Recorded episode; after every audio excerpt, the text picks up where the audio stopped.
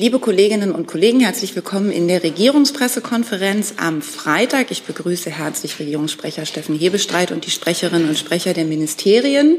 Wie so oft am Freitag beginnen wir mit den Terminen des Bundeskanzlers in der kommenden Woche. Genau, die Zeiten mögen unruhig sein, aber wir halten an den üblichen Dingen fest.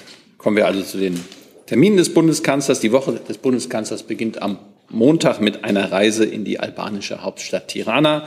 Dort wird er im Rahmen des Berlin-Prozesses mit den Regierungschefs der sechs Balkanländer, das wissen Sie, das sind Albanien, Bosnien-Herzegowina, Kosovo, Nordmazedonien, Montenegro und Serbien zusammenkommen. Ähm, gleichzeitig wird auch EU-Kommissionspräsidentin von der Leyen und der Präsident des Europäischen Rates Michel sowie weitere Teilnehmerinnen und Teilnehmer des Berlin-Prozesses in der albanischen Hauptstadt erwartet. Das Treffen beginnt um 11 Uhr. Albaniens Ministerpräsident Edi Rama, der Bundeskanzler und Kommissionspräsidentin von der Leyen werden es eröffnen. In den anschließenden Gesprächen wird es unter anderem um die Fragen der regionalen und bilateralen Zusammenarbeit, aber auch um die weitere Integration der Westbalkanregion in den EU-Binnenmarkt sowie den ökologischen und digitalen Wandel im Westbalkan gehen. Sie wissen, der Berlin-Prozess hat zum Ziel, die sechs Westbalkanländer, die seit etwa 20 Jahren sich an die, äh, eine Mitgliedschaft der EU versprochen worden sind, an die EU heranzuführen. Um 17.45 Uhr ist eine gemeinsame Pressekonferenz des Bundeskanzlers mit Ministerpräsident Rama und Ursula von der Leyen von der EU-Kommission geplant.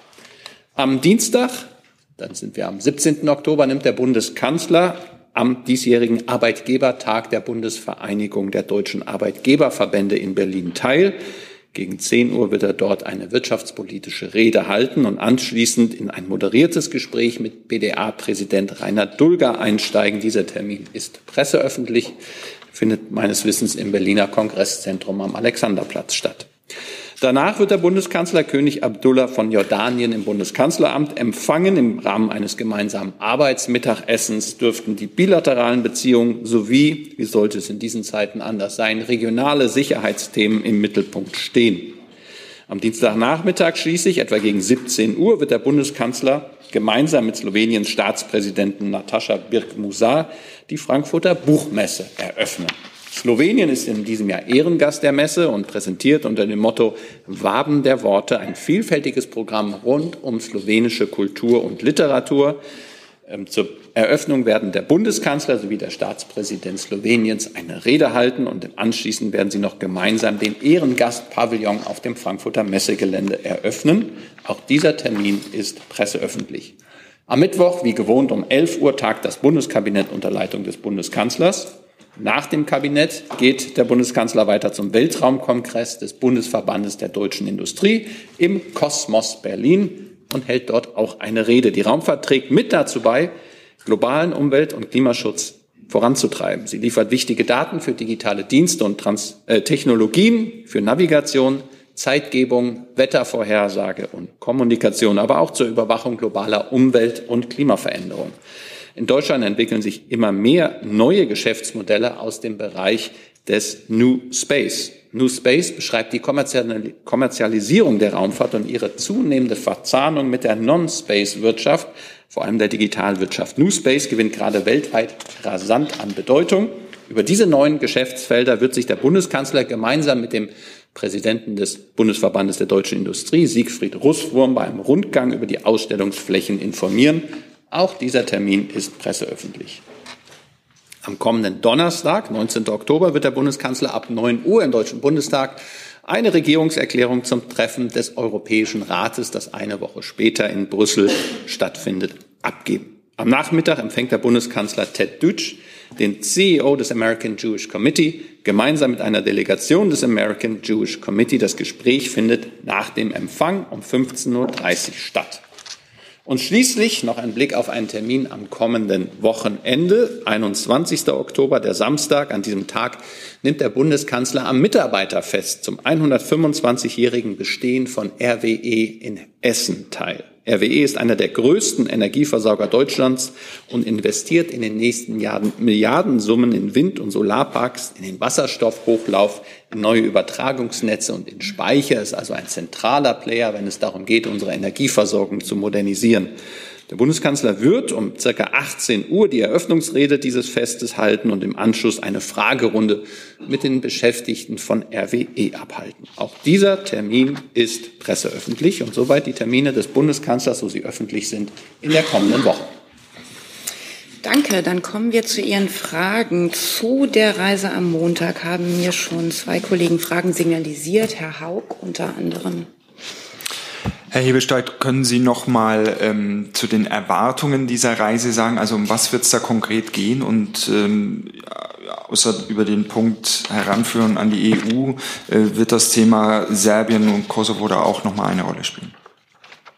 Also Sie wissen das, dass der Berlin-Prozess ja ein sehr langlaufender Prozess schon ist. Der, Im vergangenen Jahr gab es ein Treffen hier in Berlin. Diesmal ist es das erste Mal, dass ein solches Treffen in der Region stattfindet. Wir sind sehr dankbar, dass Albanien sich dazu bereit erklärt hat, das zu organisieren und abzuhalten. Es geht tatsächlich jetzt in erster Linie um die weitere Integration der Westbalkan-Region in den EU-Binnenmarkt, also sehr konkrete, auch technische Fragen. Ich mir fällt es aber schwer, mir vorzustellen, dass der Konflikt, den Sie jetzt gerade angesprochen haben und auch in Anwesenheit der dortigen äh, Vertreter beider Seiten nicht eine Rolle spielen würde. Allerdings sicherlich nicht in den Plenarsitzungen, sondern am Rande wird der Bundeskanzler, wie er das auch in der vergangenen Woche schon gemacht hat, am Rande des äh, informellen Rates ähm, in äh, Granada beziehungsweise auch der Europäischen Political Community, die sich ja tags vorher in Granada getroffen hat, das Gespräch mit den jeweils Vertretern beider Seiten zu suchen. Herr Rinke. Ja, ich bestreite direkt da anschließend. Ähm, heißt das, dass es äh, möglicherweise auch ein gemeinsames Gespräch gibt äh, mit den Vertretern von Kosovo und Serbien? Und wer sind die überhaupt? Weil Herr Vucic anscheinend gar nicht anreisen soll. Können Sie das bestätigen? Und äh, kurze Zusatzfrage, wenn wir bei den Vertretern sind, wer kommt denn eigentlich an EU? Ähm, Staats- und Regierungschefs noch angereist? Ist er da der Einzige, außer den EU-Kommissionsvertreterinnen oder ähm, sind auch noch andere Staats- und Regierungschefs da? Beide Fragen muss ich Sie auf Montag vertrösten. Also bei Herrn Vucic weiß ich, dass ich äh, vergangene Woche auch noch die Information hatte, dass er nicht nach Granada reisen würde und dann war er doch da.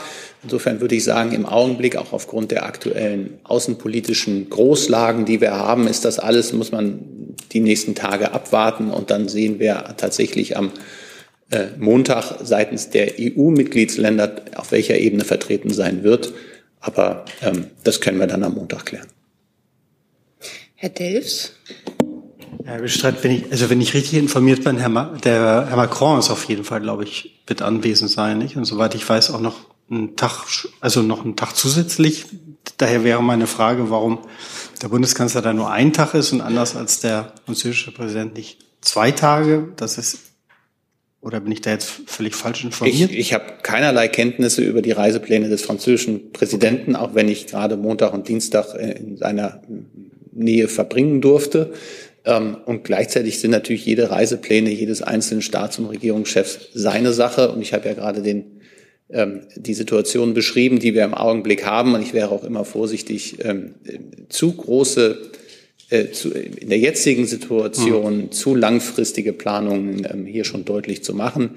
Ich glaube, der Berlin-Prozess ist eine ganz wichtige Angelegenheit und ähm, da sehen wir uns auch eng mit unseren französischen Freunden und Partnern in einem Boot. Äh, Frankreich ist da eng an unserer Seite und betreibt das auch weiterhin. Das war auch während der EU-Ratspräsidentschaft Frankreichs im vergangenen Jahr der Fall.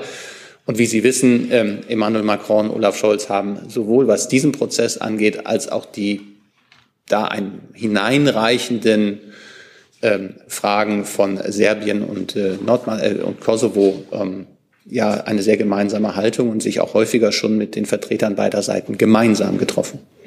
Okay, dann übrigens sich meine Nachfrage. Du sag mal, Kira, ganz unter uns, du bist die Jüngste hier? Ja.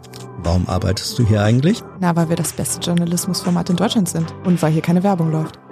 Und woher kommt die Kohle für dein Gehalt? Per Banküberweisung oder PayPal von den Leuten, die uns zuschauen oder zu hören. Wie das geht? Seht ihr in der Podcast-Beschreibung. Ähm, Herr Rinke, noch mal dazu. Ja, nochmal eine Frage ans Auswärtige Amt, weil die äh, Außenministerin ja auch äh, an Gesprächen teilgenommen hat äh, im Westbalkan. Ich hätte ganz gern von Ihnen gewusst, wie Sie mittlerweile die Lage zwischen Serbien und Kosovo einschätzen. Hat sich das Ihrer Meinung nach entspannt? Also wir hören natürlich, alles wird überlagert von Israel, vor allem aus der Region im Moment Nachrichten. Vielleicht können Sie uns ein Update geben, äh, wie die Lage zwischen Serbien und Kosovo aussieht. Das mache ich gerne. Herr Rinke würde das aber nachreichen wollen. Gibt es weitere Fragen zu diesem Termin? Gibt es, um es zeiteffizient zu, äh, zu gestalten, würde ich jetzt nicht die ganze Liste nochmal aufrufen. Deswegen die allgemeine Frage, gibt es Fragen zu anderen Terminen? Herr Jessen. Ja, Frage zu dem Jordanien-Termin. Ähm, was sind da äh, die Schwerpunkte der Agenda? Heute ist ja Anthony Blinken, glaube ich, im Gespräch oder war im Gespräch mit dem jordanischen König. Da ging es unter anderem um dessen Forderung, humanitäre Korridore zu öffnen äh, zur Versorgung der Zivilbevölkerung in Gaza. Sind das Positionen, die der Bundeskanzler auch ähm, diskutieren wird mit dem König? Herr Jessen, ich würde Sie da darauf verweisen, was wir immer sagen in solchen Situationen, dass wir den Gesprächen nicht vorgreifen. Ich halte es auch für wenig sinnvoll, jetzt Forderungen zu stellen. Sie kennen die Situation, die vor Ort ist. Wir haben heute Freitag. Ähm, ähm, das, äh, der ähm, terroristische Überfall der Hamas auf Israel liegt jetzt sechs Tage hinter uns. Sie sprechen über ein Treffen, das am kommenden Dienstag sein wird. Da fällt es mir im Augenblick schwer, mir schon vorzustellen, was konkret schon an Themen äh, besprochen werden wird, außerhalb des Großthemas, das es natürlich geben wird, wie die Situation vor Ort sein wird. Und insofern stelle ich da von dieser Stelle keine Spekulation an. Weitere Fragen zu diesem Termin? Weitere Fragen zu anderen Terminen? Herr Rinke? Herr Ebestreit, äh, zum EU-Gipfel und der Regierungserklärung greift jetzt vielleicht dann auch ein bisschen weit nach vorne, aber wir haben ja Herrn Zelensky bei EU-Gipfeln begrüßen können. Jetzt haben wir äh, den Hamas-Angriff auf Israel gehabt. Gibt es konkrete Planungen der Bundesregierung, dass man dann vielleicht auch Herrn Netanyahu zu diesem Gipfel dazu lädt? Solche Planungen sind mir nicht bekannt und ähm, wenn ich, ähm, ich, mir fällt es mir sehr, sehr schwer, wenn ich mir die aktuelle Lage in Israel angucke, mir vorzustellen, dass der Netanyahu in dieser Situation das Land verlassen und nach Brüssel reisen würde. Ich weiß aber auch, dass Herr Selinski seinerzeit sich über Video hat zuschalten lassen. Das, da sind mir keine Planungen bekannt, ob das gewollt ist. Ähm, ich habe das Gefühl, dass im Augenblick eine große Welle der Solidarität und der Unterstützung äh, seitens der Europäischen Union, Deutschland sowieso, der Vereinigten Staaten und anderen ähm, Israel ähm, unterstützt und entgegenschlägt. Und ob es dann noch eines solchen symbolischen Aktes bedarf in, der Gipfel ist am in zwei Wochen, knapp zwei Wochen, gestern in zwei Wochen, das wage ich zum jetzigen Zeitpunkt nicht zu beschreiben. Weitere Fragen zu diesem Termin sehe ich nicht. Weitere Fragen zu anderen Terminen das sehe ich auch nicht. Dann kommen wir zu anderen Themen. Ein paar wurden mir schon genannt. Natürlich steht auf der Liste Israel. Ähm, ich würde aber mit einem Thema, weil es im weitesten Sinne ein Termin, der heute ist, betrifft, mit dem Thema Migration anfangen, das mir auch einige signalisiert haben, unter anderem Herr Delfs. Genau. Ja, Herr Schiffsterer, zu dem, zu diesem Treffen heute Abend, können Sie kurz erklären, ähm, was eigentlich der, der Zweck dieses, dieses Treffens ist und, und wer genau daran teilnehmen wird? Es soll heute, wird heute Abend ein Treffen des Bundeskanzlers mit den, einem Vertreter, der für die B-Länder spricht. Das ist im aktuell Ministerpräsident Rhein aus Hessen ein Vertreter, der für die A-Länder spricht, das ist im aktuellen Fall der niedersächsische Ministerpräsident Stefan Weil, sowie der Oppositionsführer im Deutschen Bundestag ähm, mit dem Bundeskanzler im Rahmen eines, ich vermute mal, Abendessens im Bundeskanzleramt zusammenkommen.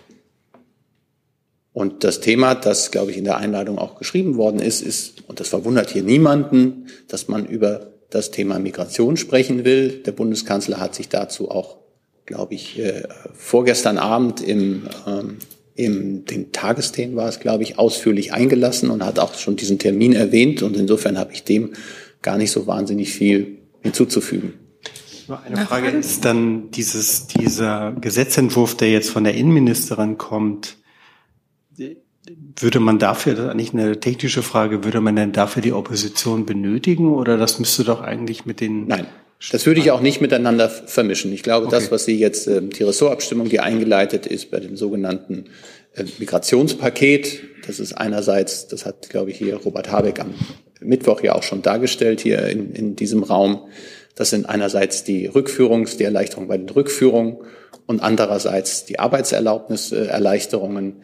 Ähm, das ist etwas, was in der Regierung miteinander jetzt in der Ressortabstimmung ist, was noch äh, vor dem wann ist das? Ähm, ich glaube, 6. November treffen sich die Ministerpräsidentinnen und Ministerpräsidenten der Länder mit dem Bundeskanzler im Bundeskanzleramt. Vorher wird das im Kabinett beschlossen werden, so ist der Plan. Und das wird auf die Reise gebracht. Dieses Gesetz ist meines Wissens nicht zustimmungspflichtig, also selbst mittelbar ist da jetzt keine keine ähm, Mehrheit nötig. Das Gespräch heute ist, glaube ich, eher ein etwas grundsätzlicheres über das Thema Migration, über die Vorschläge, die in den Ländern dazu herrschen, über die äh, Maßnahmen, die der Bund in den letzten Wochen und Monaten getroffen hat und auch ganz aktuell am Mittwoch und auch über die Vorstellung, die ähm, äh, die unionsregierten Länder und die Union da vorbringen. Aber ich sehe das als ein Informationsgespräch, ein Meinungsaustausch ähm, und alles andere werden wir abwarten. Probleme mit Zahnarztterminen zum Beispiel. Bitte? Probleme mit Zahnarztterminen zum Beispiel. Ich war gestern beim Zahnarzt, insofern sehe ich da keine Probleme. Herr Mayer? Herr Hebestreit, Sie haben es gerade quasi schon so ein bisschen angedeutet. Muss man das eher also als einen allgemeinen Austausch äh, verstehen? Und vielleicht noch mal zum Format. Es sind ja jetzt zum Beispiel keine G-Länder dabei, die ja auch im Bundesrat durchaus eine Rolle spielen. Ähm, und sind vielleicht noch Fachminister auch in der Runde heute dabei oder macht der Kanzler das alleine? Das macht der Kanzler alleine. Ich bin nicht sicher, aber ich könnte mir vorstellen, dass der Chef des Bundeskanzleramtes auch dabei sein wird. Aber äh, es sind keinerlei Fachminister so geplant. Also es ist tatsächlich ein, ein Informationsgespräch, ein Meinungsaustausch. Ähm, es ist jetzt kein, ich habe irgendwo gelesen, sei ein Gipfelgespräch oder ein Gipfeltreffen oder dann, dann werden Sie Gipfelerklärungen ähm, hinterher erwarten oder Beschlusspapiere oder so etwas. Nein, es geht tatsächlich um den konkreten Austausch, eine Verständigung. Wie seht ihr die Lage? Wie sehen wir die Lage? Was ist zu tun? Welche Vorstellungen habt ihr? Das haben wir vor. So, und das ist, das, so hat es, glaube ich, Ministerpräsident Rhein gestern ausgedrückt, der Beginn eines, eines ja, Lauf, also oder ein, ein weiterer Schritt, aber eines laufenden Gespräches. Und ich würde sonst auf den 6. November verweisen. Das ist der, die Zusammenkunft des Bundeskanzlers mit den Regierungschefinnen und Regierungschefs der Länder. Da sind ja auch die äh, Fachminister äh, des Bundeskabinettes mit dabei. Ähm, und das ist dann der Ort, an dem das zu einem, ich sag mal, Ergebnis geführt werden äh, wird. Ähm, aber noch einmal ist es wichtig, sich da ähm, auszutauschen und gegenseitig äh, die Vorstellung abzugleichen. Nachfrage? Vielleicht eine technische Nachfrage. Wird es von Ihrer Seite eine Presseunterrichtung oder Information geben hinterher? Das ist nicht geplant. Das kann ich jetzt von meiner Seite sagen. Meine Vermutung ist, dass Sie trotzdem nicht ähm, unwissend bleiben werden von diesem Treffen. Herr Rinke? Ja, auch wenn keine Beschlüsse heute Abend geplant sind, die Ministerpräsidenten haben ja schon relativ konkrete Forderungen an den Bund gestellt und deswegen hätte ich ganz gerne Ihre Meinung dazu gewusst. Äh, unter anderem hat Herr Weil, SPD-Ministerpräsident Niedersachsen, bei dieser Pro-Kopf-Pauschale, zu der man ja jetzt zurückkehrt, 10.000 Euro pro Person und Jahr gefordert. Ist das im Rahmen dessen, was der Bund akzeptieren würde? Also die Länder sagen, der Bund bietet im Moment nur 5.000 Euro. Das wäre das Doppelte. Ich würde mich auf solche Zahlenspiele nicht einlassen. Ähm, einfach erstmal will ich den Gesprächen nicht vorgreifen. Zweitens kann ich rechnen und würde sagen, dass zumindest den Teil, der hintere Teil, wie viel der Bund bieten würde oder so, auch da ein Fragezeichen dran machen würde. Es kommt ja auch immer darauf an, was rechnet man damit ein.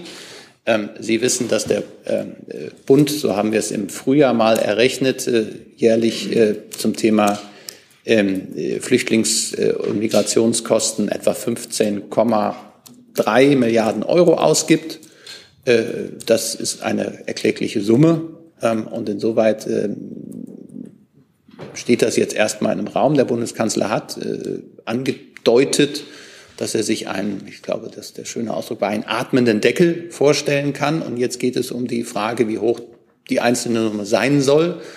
Und ähm, das ist aber auch nichts, was heute dann entschieden werden wird, ähm, sondern deshalb habe ich den 6. November ins Spiel gebracht. Das ist seit Mai, Ende Mai, äh, Anfang Mai, ich glaube 10. Mai war die Zusammenkunft äh, der Länder mit dem Bundeskanzler. Und da hat man sich darauf verständigt im November, und das ist dann dieses Treffen am 6., ähm, darüber sich ins Benehmen zu setzen. Und das sind jetzt noch, wenn ich das richtig rechne, drei Wochen. Und diese drei Wochen werden wir sicherlich verschiedene Forderungen und Rechtfertigungen für jeweils die unterschiedlichen Haltungen sehen. Wichtig ist, das ist, glaube ich, allen staatlichen Ebenen klar, dass das Thema Migration eines ist, was auf den Nägeln brennt, dass wir da eine Lösung brauchen, mit der die Städten und Gemeinden gut leben können, mit der die Länder leben können, mit der der Bund leben kann.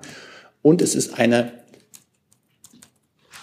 gemeinsame staatliche Aufgabe. Das heißt, da kann sich niemand in die Büsche schlagen und seiner Aufgabe nicht gerecht werden. Und ich habe den Eindruck, diese Erkenntnis wächst.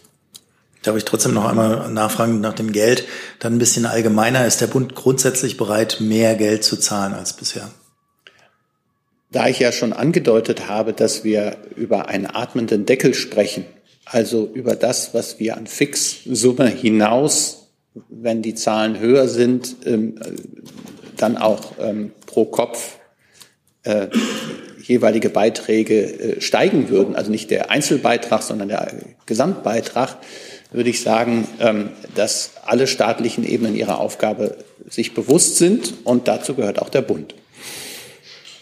Herr Gavrilis hat die nächste Frage. Ja, weg von dem Treffen heute Abend. Ich würde gerne vom BMI wissen, ähm, also es geht auch um Migration. Es gab einen Unfall in, in Bayern, wo auch die Bundespolizei, also da ist ein Schleuserfahrzeug äh, in einen Unfall verwickelt gewesen. Und mich würde interessieren, nach den jetzigen Erkenntnissen, schließen Sie eine Beteiligung der Bundespolizei am Unfallhergang aus? Äh, zunächst einmal äh, möchte ich sagen, dass äh, unsere Gedanken bei den Opfern sind, äh, bei den Todesopfern. Das ist eine schreckliche Nachricht. Und wir äh, wünschen den Verletzten schnelle Genesung und der Unfall ist auch ein Zeichen dafür, das darauf hatten wir auch in der Vergangenheit hingewiesen, ähm, die, äh, ein Hinweis auf die Skrupellosigkeit von, von Schleusern, die immer rücksichtsloser vorgehen. Das möchte ich gerne ähm, voranstellen. Ähm, zu der konkreten Frage äh, liegt, liegt mir kein Hinweis in diese Richtung vor. Äh, genau, ich denke, dabei äh, würde ich es dann auch belassen. Herr Daves.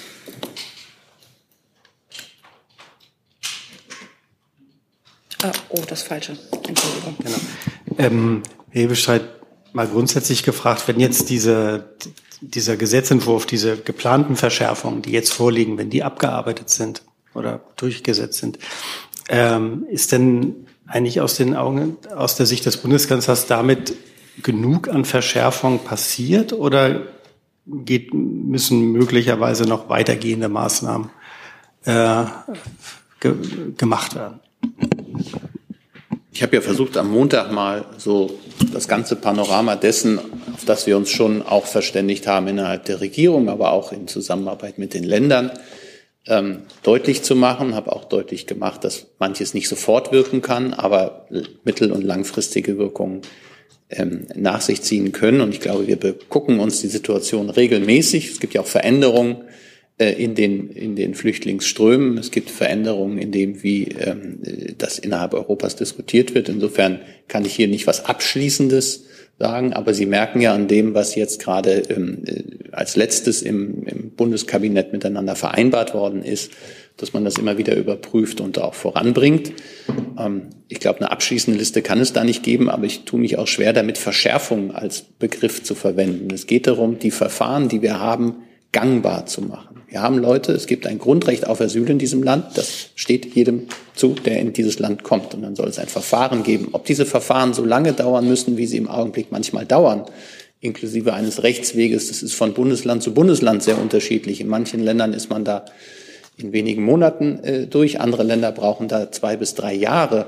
Das ist etwas, wo wir mit akutem Regierungshandeln, und zwar nicht nur der Bund, sondern in dem Fall dann auch die Länder oder andernorts, umgehen können um es auch beeinflussen zu können. Es geht auch darum, dass man, das ist ja der Teil gestern, äh, vorgestern gewesen, dass man sagt, diejenigen, die hier sind, früher dazu bringt, auch eine Arbeit aufzunehmen. Deshalb ist die vereinheitliche Zeit auf sechs Monate zu, zu, verringern. Bisher ist es in weiten Teilen neun Monaten. Auch das ist keine Verschärfung, sondern es ist eine, ein Handeln. Wir suchen Arbeitskräfte und wir haben Leute im Land, denen wir bisher untersagt haben zu arbeiten. Ähm, andere Fragen, wie äh, was die Länder vorschlagen, äh, Geld, äh, Sachleistungen statt Geldleistungen auszuzahlen. Da sagt sagt die Bundesregierung, also ihr habt die Möglichkeiten, wenn ihr davon äh, Gebrauch machen wollt, bei all den Schwierigkeiten, die damit zum Teil auch verbunden sind, begrüßen wir das. Das ist ja, das ist, guckt man gemeinsam drauf. Und auch bei den Rückführungen ist es jetzt so, die sind, äh, diese Menschen, um die es geht, die sind äh, rechtlich, also die haben ein, ein Verfahren durchlaufen, sie haben Rechtsschutz erhalten und danach ein Abscheid, ab, äh, ein, ein, ein Urteil, dass sie hier nicht bleiben dürfen, dass sie die Bedingungen, die braucht, äh, um hier bleiben zu können, nicht erfüllen. Und dann ist eigentlich der nächste Schritt, dass sie in ihre Heimaten zurückkehren können. Und auch das wollen wir, wollen wir möglich machen. Also insofern, ähm, glaube ich, ist das keine Verschärfung, sondern ist das die Verfahren, auf die wir uns seit vielen Jahren miteinander verständigt haben, gangbarer zu machen, weil wir mit einer höheren Zahl an Flüchtlingen, die nach Europa kommen, die dann auch viele davon nach Deutschland kommen, konfrontiert sind. Und es muss weiterhin möglich sein, äh, in Deutschland Asyl zu bekommen nach Asyl nachzufragen und deswegen muss das funktionieren. Herr Haug. In Bezug auf den atmenden Deckel, ähm, der Finanzminister hat sich in Marrakesch auch dazu nochmal geäußert, hat, glaube ich, auch ein Interview der Rheinischen Post gegeben oder wird da zumindest zitiert. Ähm, ist es denn, äh, wird das denn seitens der Regierung oder seitens des Kanzlers äh, verknüpft auf der einen Seite äh, Sach- statt Geldleistungen und auf der anderen Seite eine Erhöhung oder eine Einführung dieses atmenden Deckels? Also gibt es da eine Verknüpfung? Weil bei ihm liest sich das so. Ich kenne jetzt die Äußerung von äh, dem Finanzminister, die konkrete nicht. Ich würde auch sagen, das eine ist ja etwas, was eine Möglichkeit ist. Heute schon haben die Länder die Möglichkeit, Sachleistungen statt Geldleistungen auszuzahlen. Damit sind aber auch viele konkrete praktische Schwierigkeiten, Herausforderungen, unter anderem was den Personaleinsatz angeht, was die Verwaltungsdinge äh, angeht, verbunden. Und deswegen ähm, ist das ja etwas, was schon möglich ist. Das, das glaube ich, wäre ein Jungtim an der Stelle zumindest schwierig. Dass man sich natürlich irgendwie miteinander zusammensetzt und sagt, also wenn der Bund bereit ist, mehr Geld auszugeben, was ist der Teil, den die Länder bereit sind, äh, zu diesem Gesamtprojekt beizutragen? Das sind die Teile dann, die ich gesagt, äh, was ich drunter gepackt habe unter den Diskussionen, die wir die nächsten zweieinhalb, drei Wochen noch erleben werden, weil natürlich alle Seiten sich in dieser Frage ähm, ihre eigenen Vorstellungen haben und die müssen wir jetzt so langsam zusammenbringen, dass wir dann am 6. November zu einer guten Lösung kommen. Aber eine Verpflichtung wie gesagt, ich kann da, ich kenne das, also wenn ich das jetzt eine Verpflichtung oder ein Jungteam äh, nennen sollte oder so, die kenne ich nicht. Ich äh, habe wahrgenommen, dass es am äh, Mittwoch, äh, dass die Bundesregierung insgesamt sich dem aufgeschlossen gegenüber gezeigt hat, wenn Länder von der ihnen zur Verfügung stehenden Möglichkeiten Gebrauch machen wollen. Dann nochmal Herr Rinke. Ja, Herr Bestreit, nochmal zu einem anderen Punkt, weil es ja heute Abend dann auch so eine Art Brainstorming ist, was man eigentlich noch machen sollte oder könnte oder müsste. Ähm, Unionsländer schlagen jetzt vor, bei der Debatte um sichere Herkunftsländer wegzugehen von einzelnen Staaten und so eine Art Automatismus einzuführen, dass man nicht jedes Mal wieder diskutieren muss, welche Länder auf die Liste kommen und dass man sagt, Länder, bei denen die Anerkennungsquote von Asylbewerbern unter fünf Prozent liegt, sollten automatisch auf diese Liste kommen. Dann würde man sich diese politische Debatte ersparen. Wäre der Kanzler offen für so einen Vorschlag? Ich würde den Ball zurückspielen, diejenigen Länder, die das vorschlagen, ob sie dann im Bundesrat die Möglichkeit haben, ihrem eigenen Vorschlag zuzustimmen. Das würde ich schon mal ähm, in Frage stellen, weil es ist ja so, dass äh, viele auch unionsregierte Länder in einer Koalition sind, die ihnen eine Zustimmung zu ihrem eigenen Vorschlag nicht ermöglicht. Insofern ähm, wäre ich gerade in dieser Frage so ein bisschen zurückhaltend. Wir sollten uns auch nicht ähm, nicht mit Scheinlösungen ähm, vielleicht hantieren. Richtig ist, äh, die Bundesregierung hat zwei Länder, nämlich Moldawien und Georgien, zu sicheren Herkunftsländern, ähm, hat es jetzt auf den Weg gebracht, dass die zu sicheren Herkunftsländern erklärt werden können. Hintergrund ist, dass beide Länder in die EU streben dass ähm, wir davon ausgehen, dass es dort keine systematische Verfolgung gibt. Und sichere Herkunftsländer heißt ja auch nur, dass ähm, man trotzdem Asyl beantragen kann, nur die Beweisführung ist ähm, umgedreht, ist eine andere. Ähm, das ist das erste Mal, wenn ich mich richtig erinnere, in den letzten sieben oder acht, sechs oder sieben Jahren, dass überhaupt ein weiteres Land, diesem Fall zwei Länder, zu sicheren Herkunftsländern erklärt worden sind. Und wenn ich die Zahlen richtig im Kopf habe, würde das knapp zehn Prozent der im Augenblick zu uns kommenden äh, Flüchtlinge umfassen. Also insofern hat das ein, hätte das einen nicht geringen Effekt. All die anderen Länder, die im Augenblick im Gespräch sind, da sind keine Länder dabei, die im Augenblick nahestehen, in die EU zu streben. Und insofern ist das alles schwieriger, als man denkt. Ähm, trotzdem müssen wir alles immer begucken. Und ähm, deshalb gibt es ja diese Gespräche, die wir miteinander führen. Aber ich weise nochmal darauf hin, dass in den vergangenen Jahren alle Versuche, weitere sichere Herkunftsländer, ähm, weitere Länder zu sicheren Herkunftsländern zu erklären, ähm, im Bundesrat keine Mehrheit fanden. Wollen Sie ergänzen? Hm. Ähm, ich würde gerne noch mal äh, ergänzend zum Punkt, den Sie eben hatten, und nur noch mal unterstreichen, was der Regierungssprecher gesagt hat. Ähm, insbesondere äh, was die Aussagen betrifft des äh, Bundesfinanzministers, weil Sie die Begriffe Verknüpfung beziehungsweise Jungtim ähm, verwendet haben. Darum geht es nicht, sondern äh, es geht vor allem darum, was wir hier an dieser Stelle ja auch schon mehrfach gesagt haben, was ja auch Ihre Fragen ähm, äh, bezeugen, dass man nicht, also es geht nicht nur um Geld in dieser Sache. Das Zitat kann ich aber gern noch mal vorlesen. Der Minister hat gesagt, die Bundesregierung hat in den letzten Monaten die notwendige Asylwende eingeleitet, die am Mittwoch durch Maßnahmen für effektive Abschiebung erweitert wurde. Es geht nicht zuerst darum, Migration zu finanzieren, sondern illegale Zuwanderung zu reduzieren. Diskussion über finanzielle Lastenverteilung darf nicht von diesem Ziel ablenken. Wir müssen uns darauf konzentrieren, die Anreize unseres Sozialsystems zu reduzieren. Deshalb kann die Kostenbeteiligung des Bundes nicht getrennt vom Wechsel auf Sachleistung geklärt werden. Außerdem müssen die Höhe der Leistung im Asylbewerberleistungsgesetz und der Zugang zum Gesundheitssystem hinterfragt werden. Beides kann den Finanzbedarf für den Gesamtstaat reduzieren. In diese Richtung hat sich der Minister heute auch noch mal in Marokko geäußert. Das nur noch mal als Klarstellung. Ich habe jetzt zu diesem Thema noch Herrn Jessen und Herrn Haug auf der Liste und würde dann ehrlich gesagt das Thema gerne wechseln, weil ich glaube, dass auch beim nächsten viele Fragen zu erwarten sind. Herr Jessen. Herr Hebestreit, hat der Bund eine herausgehobene Verantwortung dafür, dass der atmende Deckel nicht in Atemnot gerät? So sehr ich der bildhaften Sprache äh, nachhänge, verstehe ich, glaube ich, die Frage nicht genau. Vielleicht mögen Sie sie noch mal anders vorstellen. Ja, sehr gerne. Man kann ja den Eindruck haben, dass ähm, in der Verantwortungszuweisung zwischen Bund und Ländern der Bund so argumentiert, dass er sagt, jetzt sind erstmal die Länder am Zug. So konnte man eben auch den Sprecher des Finanzministeriums verstehen. Die müssen erstmal jetzt sozusagen umstellen von Finanz auf Sachleistungen und dann vielleicht. So, das ist ein bisschen der Eindruck von Verantwortung hin und her schieben. Deswegen die Frage, sieht der Bund sich in einer besonderen Verantwortung? Der Bund kann wesentlich über Finanzmittel etwas machen.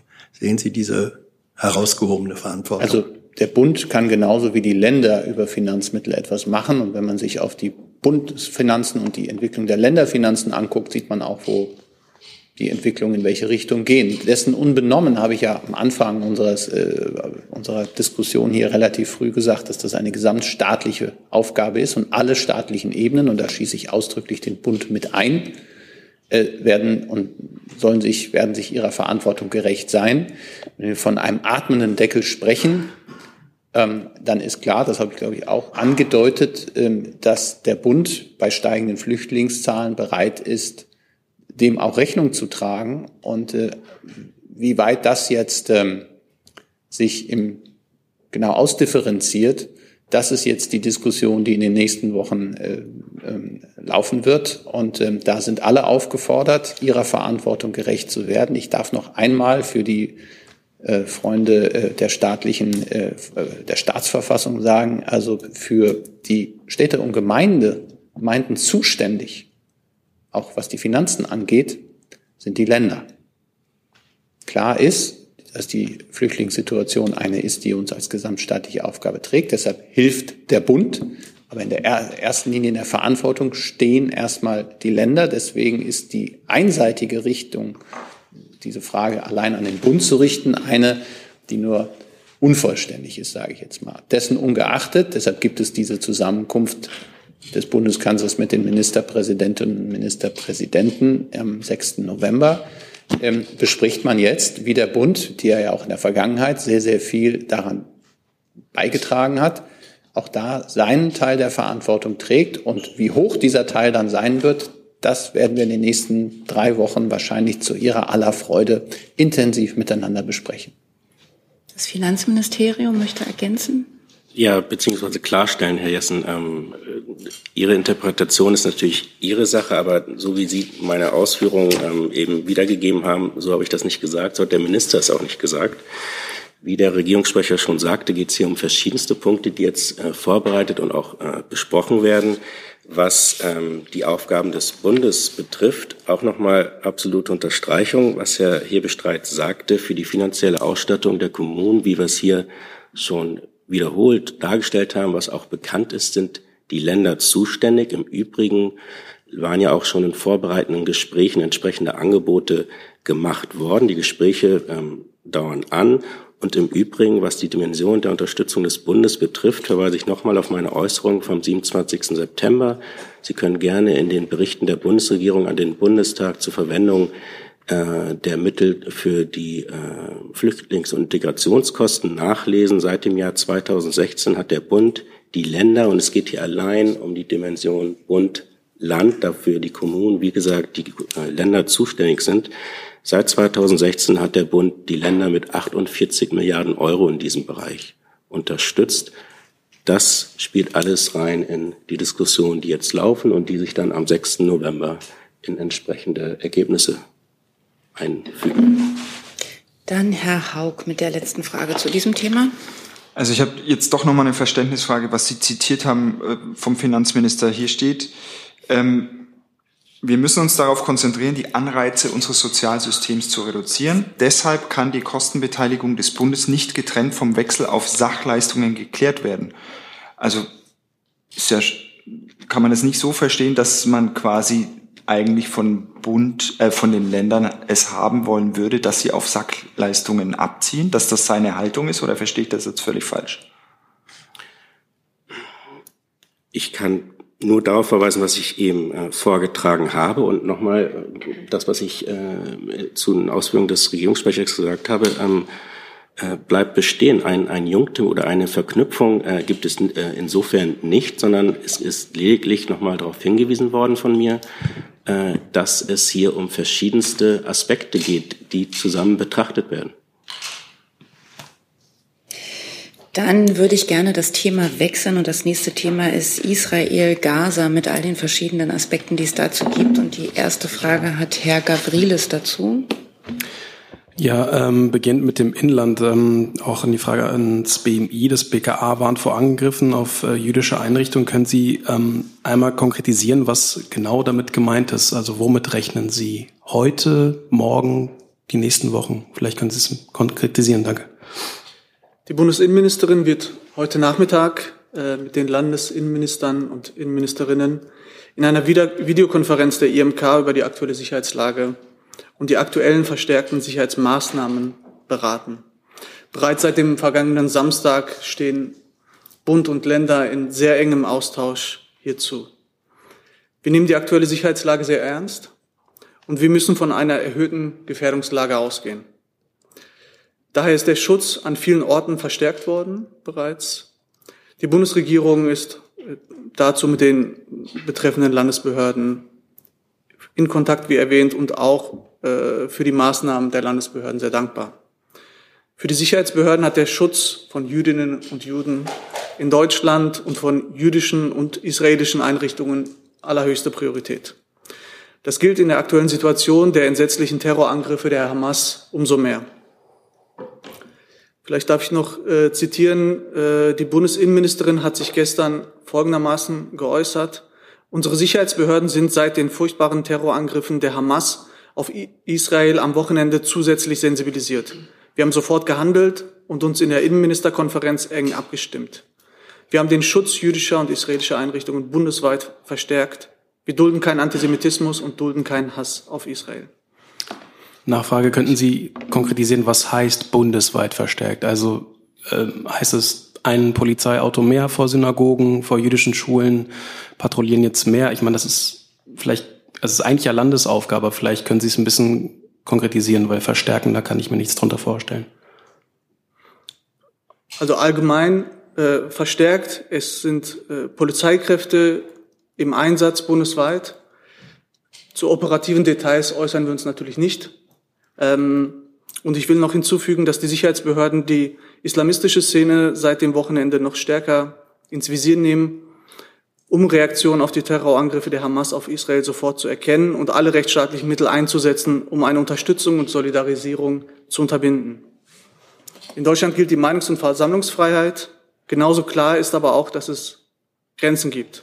Alle versammlungsrechtlichen Instrumente müssen genutzt werden, um Solidaritätskundgebungen mit dem Terror der Hamas so frühzeitig wie möglich zu verhindern. Und alle polizeilichen Möglichkeiten müssen dazu auch benutzt werden, um sofort hart einzuschreiten, wenn der Terror der Hamas verherrlicht wird. Und auch alle aufenthaltsrechtlichen Möglichkeiten müssen genutzt werden, um Straftäter aus der islamistischen Szene auszuweisen, sofern sie keinen deutschen Pass haben. Diese Maßnahmen liegen in der Verantwortung der Landesbehörden. Ähm, so, vielleicht noch ein Satz oder zwei.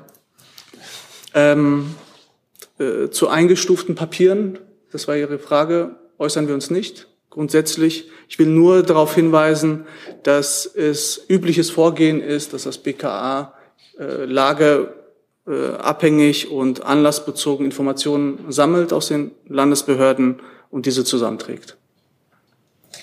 Bevor es bei dem Thema gleich zu sehr ähm, durcheinander geht, gibt es zu genau diesem Aspekt, Herr Rinke, noch Fragen? Ja, da ich hätte ganz gerne zu der Gefährdungslage nochmal nachgefragt, und zwar speziell auf den heutigen Tag, weil es ja diesen Aufruf äh, des Hamas-Gründers gab. Äh, sehen Sie eine erhöhte Gefährdungslage, gerade was den heutigen Freitag angeht? Gibt es da irgendwelche Indikationen, ähm, dass hier möglicherweise auch Anschläge oder größere Aktivitäten drohen? Ich habe ja gerade ausgeführt, dass wir insgesamt von einer erhöhten Gefährdungslage ausgehen. Und die derzeitige Lage in Israel lässt befürchten, dass eine weitere Eskalation äh, droht und entsprechend ist mit einem erhöhten Emotionalisierungs- und Mobilisierungspotenzial in Deutschland zu rechnen.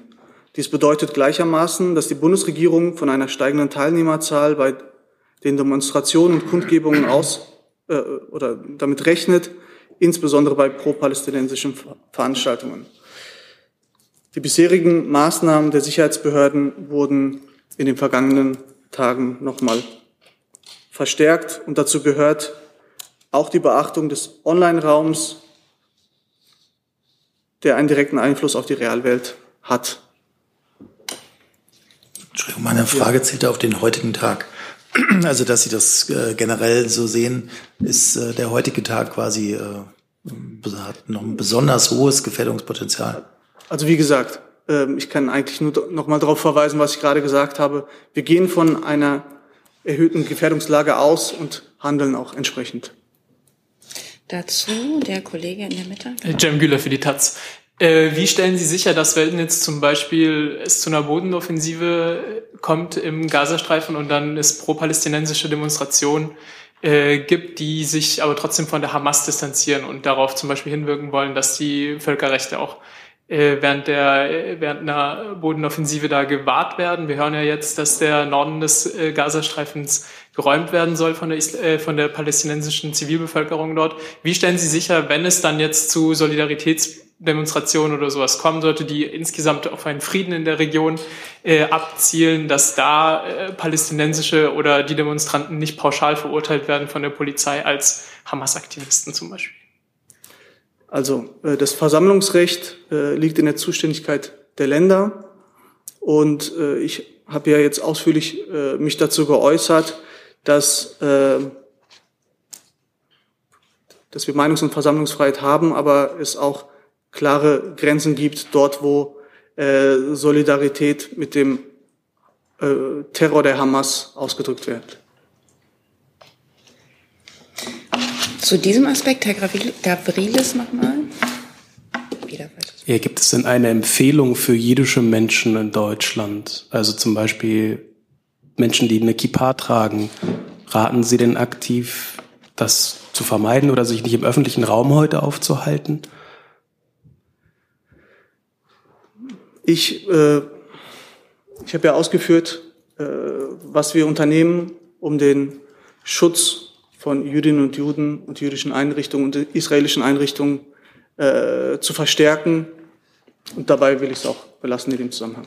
Vielleicht kann ich an der Stelle ergänzen. Der Bundeskanzler hat das ja, ich glaube, in einem Interview mit dem Tagesthema Mittwoch auch nochmal deutlich gemacht auf die auch auch ja, gesellschaftlich aufgeladene Situation in manchen Teilen unseres Landes, was die äh, schrecklichen Ereignisse in Israel angeht, aber auch die Folgen, die es in den palästinensischen Gebieten hat, da einzugehen und hat auch nochmal deutlich gemacht, dass es auch ein Zeichen der Zivilcourage in Deutschland ist, sich an die Seite unserer jüdischen Mitbürgerinnen und Mitbürger zu stellen und auch solchen, wenn es denn so, so etwas gibt, äh, solchen äh, Anfeindungen und Vorkehrungen entgegenzuwirken. Insofern gibt es da auch keine generelle Warnung, das war Ihre Frage an das Innenministerium, sondern es ist die Aufforderung an jeden von uns, jeden von Ihnen, sich da auch ähm, ja, an die Seite zu stellen. Ähm, vielleicht auch noch zu der Frage vorher von Kollegen von der Taz. Es gibt ein Recht auf Demonstrationen und friedliche Demonstrationen in diesem Land. Und solange Demonstrationen friedlich sind und keine verfassungsfeindlichen Symbole oder auch Parolen skandiert werden, ist das Recht eines jeden, sich zu versammeln, friedlich, wenn es denn ist, und zu demonstrieren und seinen Standpunkt zum Ausdruck zu bringen. Wenn es dabei aber das Existenzrecht Israels beispielsweise ähm, in Frage gestellt wird, äh, dann verändert sich die Situation, der Charakter dieser ähm, Veranstaltung und dann sind die Sicherheitsbehörden, die Ordnungsbehörden in den jeweiligen Ländern aufgerufen, so etwas zu unterbinden, so schwierig das auch im Einzelfall sein mag. Und das müssen wir uns schon zumuten und gleichzeitig auch klar, also zumuten, dass wir das aushalten, dass da auch Positionen ähm, zum Ausdruck kommen, die nicht der Mehrheitsmeinung entsprechen oder nicht unserer Meinung. Aber es muss friedlich bleiben. Und äh, es darf äh, das Existenzrecht Israels äh, nicht in Frage gestellt werden. Und das war ja der Teil, der uns im vergangenen Wochenende so schockiert hat. Auch nicht die Freude über diese menschenverachtenden, bestialischen Taten, die es ähm, durch den Terrorangriff der Hamas auf Israel gegeben hat, zum Ausdruck gebracht werden dürfen. Dann sehe ich zu diesem Aspekt keine weiteren Fragen. Wir bleiben, Herr Jessen, wir haben, ist ich weise bloß auf die Uhr hin. Es gibt ich hatte mich vorher schon dazu gemeldet. Das habe ich dann nicht gesehen, Entschuldigung. Okay. Dann bitte kurz. So, ja, äh, kurz. Josef Schuster, der Präsident des Zentralrats der Juden in Deutschland, fordert, dass Mitglieder von Hamas-Unterstützergruppen ausgewiesen werden sollen. Ähm, arbeitet das Bundesinnenministerium an solchen Ausweisungen? Also grundsätzlich kann ich äh, zu dem Themen Komplex äh, Folgendes erklären. Also äh, das Aufenthaltsrecht äh, regelt die Frage der Ausweisungen. Ausländerinnen und Ausländer können äh, aus dem Bundesgebiet ausgewiesen werden, sofern durch ihren oder seinen Aufenthalt die öffentliche Sicherheit und Ordnung, die freiheitlich-demokratische Grundordnung oder andere erhebliche öffentliche Interessen gefährdet sind. Ob es zu einer Ausweisung kommt, entscheidet die jeweilige Ausländerbehörde dabei unter Berücksichtigung aller Umstände des Einzelfalls. Kommt sie zu der Überzeugung, dass das öffentliche Interesse an einer Ausreise die Interessen der Ausländerin und des Ausländers an einem weiteren Verbleib im Bundesgebiet überwiegt, muss die betroffene Person ausgewiesen werden.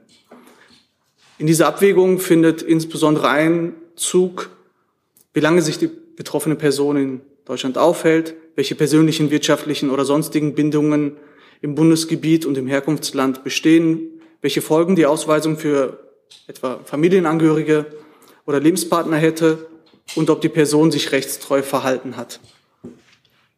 Und äh, also wenn, wenn Sie das äh, im Einzelnen nachlesen wollen, das ist jeweils in Paragraph 53 und 54 im Aufenthaltsgesetz geregelt und da finden Sie auch äh, diverse Fallkonstellationen. Ähm, also vielleicht beispielhaft noch, um das bisschen deutlicher zu machen. Also nach Paragraph 54 Aufenthaltsgesetz wiegt das Ausweisungsinteresse besonders schwer bei einer Verurteilung zu einer Haftstrafe von mindestens zwei Jahren oder wenn der Ausländer sich zur Verfolgung politischer oder religiöser Ziele an Gewalttätigkeiten beteiligt oder öffentlich zur Gewaltanwendung aufruft oder mit Gewaltanwendung droht. Ja, danke für die Belehrung, aber das war nicht die Antwort auf die Frage. Vielleicht können Sie nachreichen, falls Ihnen konkrete Einzelfälle bekannt sind, wo auf Grundlage von Hamas-Unterstützung ähm, Ausweisungen verfügt werden, wenn Sie das nachliefern können. Danke. Zu Einzelfällen äußern wir uns grundsätzlich nicht. Deswegen. Ich wollte jetzt auch einmal, weil also das, was da mitschwingt, Sie haben eine Frage gestellt, Herr Jessen, und der Kollege hat Ihnen die Rechtslage erklärt. Wenn Sie das als Belehrung empfinden, dann ist es schade, dann müssten wir, und das habe ich hier schon mal an anderer Stelle gesagt, eben nur die eine Antwort geben, nämlich zu Einzelfällen, und das wissen Sie, der Sie ja langjährig hier auch tätig sind, äußert sich die Bundesregierung grundsätzlich nicht. Ich finde, das ist kein höflicher Umgang, und ich würde mich freuen, wenn wir da netter jeweils miteinander umgehen. Herr Jessen, ich würde jetzt auch ungern noch weiter darüber diskutieren, weil wir einfach wirklich wenig Zeit noch übrig haben. Wir bleiben beim Thema Israel, wechseln aber wahrscheinlich den Aspekt mit einer Frage von Herrn Tufik Nier.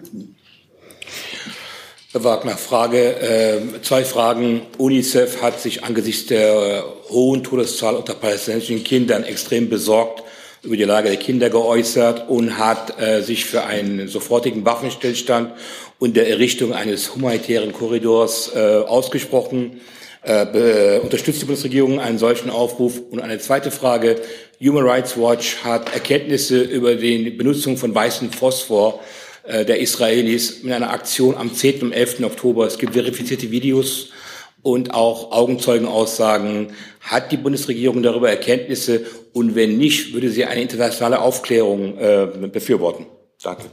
Ich fange mal vielleicht mit dem zweiten Teil an. Ich kenne diesen Bericht von Human Rights Watch, aber ich habe keine Erkenntnis, die ich hier mit Ihnen teilen kann. Ähm, und zu dem ersten Aspekt, wir hatten dazu ja eine äh, schon äh, längeren Dialog, äh, nenne ich es jetzt mal am Mittwoch. Ähm, ich fange noch mal sehr grundsätzlich an. Israel hat das völkerrechtlich verbriefte Recht, sich gegen diesen Angriff, diesen Terrorangriff der Hamas ähm, zu verteidigen und die eigene Bevölkerung zu schützen. Ähm, alle in diesem Rahmen getroffenen Maßnahmen müssen mit dem Völkerrecht natürlich in Einklang stehen und dem humanitären Völkerrecht. Und dieses, Sie wissen auch, das führe ich gerne auch nochmal aus, dass dieses Recht auf Selbstverteidigung natürlich insbesondere in Momenten gilt, wo die Angriffe weiterhin andauern ähm, und äh, alle Maßnahmen auch umfasst, die dazu ab, darauf abstellen, diese Angriffe zu beenden. Ähm, Sie wissen, dass für uns das Thema humanitäre Lage, humanitäre Hilfe sehr wichtig ist, ähm, dass das auch Gegenstand von unseren Gesprächen, intensiven Bemühungen ist mit unseren Partnern ja in der Region. Wir sprechen sehr intensiv mit Ägypten, sprechen intensiv natürlich mit den anderen Partnern in der Region, auch mit äh, Israel. Sie wissen, dass die Außenministerin gerade äh, eingetroffen ist in Tel Aviv. Und insofern ist das äh, etwas, was wir thematisieren. Das heißt, Sie lehnen diesen Aufruf ab, den Waffenstillstand und die Errichtung eines humanitären Korridors. Das habe ich nicht gesagt, Herr Tofik-Nier. Ich habe Doch. gesagt, dass Israel gerade angegriffen wird von einer Terrororganisation und das Recht hat, sich dagegen zu wehren. Die nächste Frage hat Herr Ayash. Nee, bitte, dann nehmen Sie bitte das Mikro vor sich. Meine, Frage zum Thema auch Israel, dass vielleicht Bundeswehr, äh, die Bundeswehr haben gestern oder äh, zwei Drohnen äh, nach Israel geschickt als äh, Unterstützung gegen Hamas. Wird auch an Truppen hingeschickt? Danke.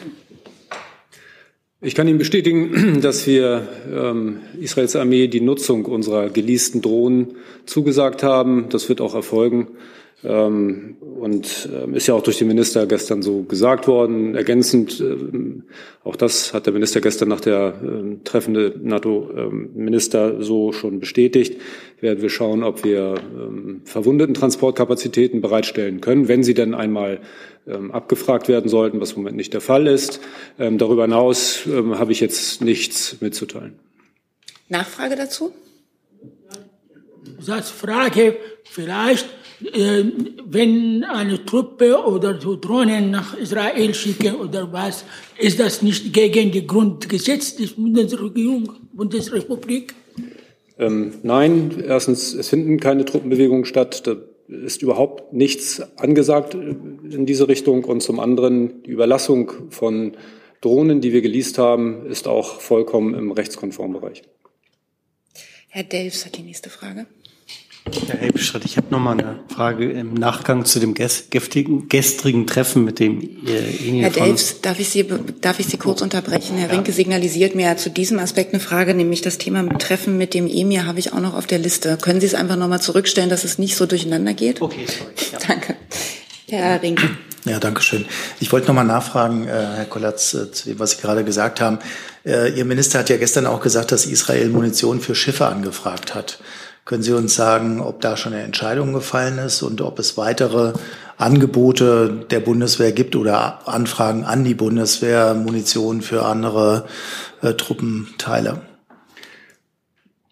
Mit den Anfragen ähm, zu Unterstützungsleistungen möchte ich es hier so halten, wie wir es auch in Sachen Ukraine halten, weil das ein eine feste Grundlage ist, auch für eine solide Berichterstattung. Ähm, ich würde also hier ungern über das berichten, was ähm, diskutiert und debattiert wird. Ich kann natürlich bestätigen, dass wir im engsten Austausch mit unseren Verbündeten und Partnern und Freunden ähm, auf der israelischen Seite sind und uns aktuell jedem Bedarf annehmen, den wir in irgendeiner Art und Weise leisten können. Die beiden Beispiele Heron und äh, Verwundetentransportkapazitäten habe ich eben genannt. Ich mir ist im Moment nicht ähm, ähm, vor Augen, was der Minister zum Thema Schiffsmunition gesagt hat. Nach meinem Stand ähm, ist diese Anfrage nicht mehr aktuell. Da müsste ich aber noch mal ähm, nachfragen und falls sich da eine andere Aussage gibt, würde ich das nachliefern. Aber mein Stand ist, dass das nicht mehr aktuell ist. Okay, also er hat das gestern selber erwähnt, äh, deswegen Wäre vielleicht ganz gut, wenn man zumindest zu dem Teil, den der Minister selber erwähnt hat, äh, da eine Aussage treffen könnte. Das ist mein Stand, den ich Ihnen so ähm, mitteilen kann. Mein Team sagt mir gerade, er hat bestätigt, dass wir prüfen. Und ähm, gestern Nacht, muss ich sagen, hat man mir gesagt, diese Anfrage ist nicht mehr aktuell. Weitere Fragen zu genau diesem Aspekt? Ich würde gerne mal nachfragen, Sie erwähnten äh, Verwundetentransportkapazitäten. Geht es hier um Hubschrauber, NA90 oder worum geht es hier? Ich würde das jetzt nicht typenabhängig bezeichnen, sondern alles, was möglich und geeignet und nötig und dem Bedarf entspricht, was dem Transport von Verwundeten dient. Ähm, Medivac würde man das im weitesten Sinne bezeichnen. Weitere Fragen zu diesem Aspekt sehe ich nicht. Dann bleiben wir weiter beim Thema Israel mit Herrn Mayer. Der, der Emir ist separat dann danach? Okay, dann würde ich gerne das Auswärtige Amt fragen. Herr Wagner, können Sie uns zu den äh, Lufthansa-Sonderflügen bitte einen aktuellen Stand geben? Wie viele Menschen waren da gestern und heute an Bord? Waren die Maschinen eigentlich ausgebucht? Und äh, sind weitere solcher Sonderflüge in der nächsten Zeit geplant? Das kann ich gern machen, Herr Mayer. Vielleicht fange ich mal an, dass sich aktuell auf unserer Krisenvorsorgeliste eine mittlere vierstellige Zahl an Personen befindet, die angeben, in Israel oder den palästinensischen Gebieten sich aufzuhalten. Wir beobachten, dass diese Zahl seit gestern leicht rückläufig ist. Das steht sicher in dem Zusammenhang, äh, im Zusammenhang mit den von Ihnen ja auch erwähnten vier Lufthansa-Sonderflügen, die in unserem Auftrag durchgeführt worden sind und auch einer Fährverbindung nach Zypern, die wir ja, wo wir auch Kontingente für deutsche Staatsangehörige organisiert hatten. Gestern konnten auf diesem Weg rund 950 Deutsche aus Israel ausreisen. Wir sind äh, weiterhin kontinuierlich, das sind wir ja schon seit Samstag. Ähm, ich habe ja schon mal hier ausgeführt, dass der Krisenstab täglich tagt, der wird auch heute wieder tagen, ähm, daran zu schauen, welche ähm, Möglichkeiten es gibt, Ausreisemöglichkeiten auszuweiten. Da kommen äh, kommerzielle Flüge äh, in den Blick, da kommt aber auch die Ausreise über Land nach Jordanien in den Blick. Wir sind mit der Lufthansa in intensiven Gesprächen ähm, was sozusagen die Perspektive über die vier Sonderflüge, die es ja heute noch geben wird, äh, angeht, ob es, ob und wie wir am Samstag auch noch mal Sonderflüge anbieten können. Ähm, ich kann Ihnen aber jetzt auch schon ankündigen, dass wir, äh, dass die Condor ähm, im, äh, in, sozusagen in enger Absprache mit uns am Sonntag zwei Sonderflüge aus Jordanien, aus äh, Aqaba ähm, äh, durchführen wird und ähm, wie gesagt, wir informieren die deutschen Staatsangehörigen weiter äh, über unser Elephant-System. Daher auch hier nochmal der Aufruf, ähm, wichtig für die Berichterstattung, dass wenn deutsche Staatsangehörige es geschafft haben, auszureisen, sich sie sich bitte auch wieder aus diesem System äh, austragen. Zu der Frage, ähm, äh, sozusagen äh, Kapazitäten da gestern bei den Flügen. In der Tat ähm, war es so, dass es auf diesen Flügen einige leere Plätze gab. Es war so, dass die Kontingente komplett verbucht waren, also die Flüge waren komplett ausgebucht. Ähm, wir haben einige Fälle von Doppelbuchungen feststellen müssen dann. Und wir, es sind wohl auch andere Personen nicht zum Flughafen gekommen. Äh, wir können natürlich gleichzeitig nicht ausschließen, dass diese Personen auf parallelen Wegen schon separat über kommerzielle Angebote ausgereist sind. Nachfrage? Vielleicht eine Nachfrage noch. Es sind ja sehr viele Deutsche dort. Äh, rechnen Sie damit, dass diese Bemühungen, die Sie auch staatlicherseits treffen, jetzt noch mehrere Tage oder Wochen andauern werden? Unsere Bemühungen, wir, also ich glaube, man muss einmal ganz grundsätzlich sagen, wir beobachten die Lage und die Lageentwicklung dort vor Ort sehr, sehr eng. Ähm, und ich kann jetzt auch nicht spekulieren, wie sich diese Lage weiterentwickeln wird. Ähm, aber wir haben ja auch immer wieder gesagt, dass wir natürlich über ähm, sozusagen uns da in einer Lage befinden, die durchaus auch äh, noch sich ähm, verschlechtern kann. Insofern prüfen wir kontinuierlich und schauen kontinuierlich, wie wir die deutschen äh, Staatsangehörigen, von denen es ja in Israel sehr viele gibt, es gibt dort sehr viele auch Doppelstaater, die ähm, eng verwurzelt sind mit dem Land, ähm, äh, wie wir die äh, unterstützen können, sollten sie eine Ausreise, ähm, eine Ausreise ähm, wollen. Herr Rinke?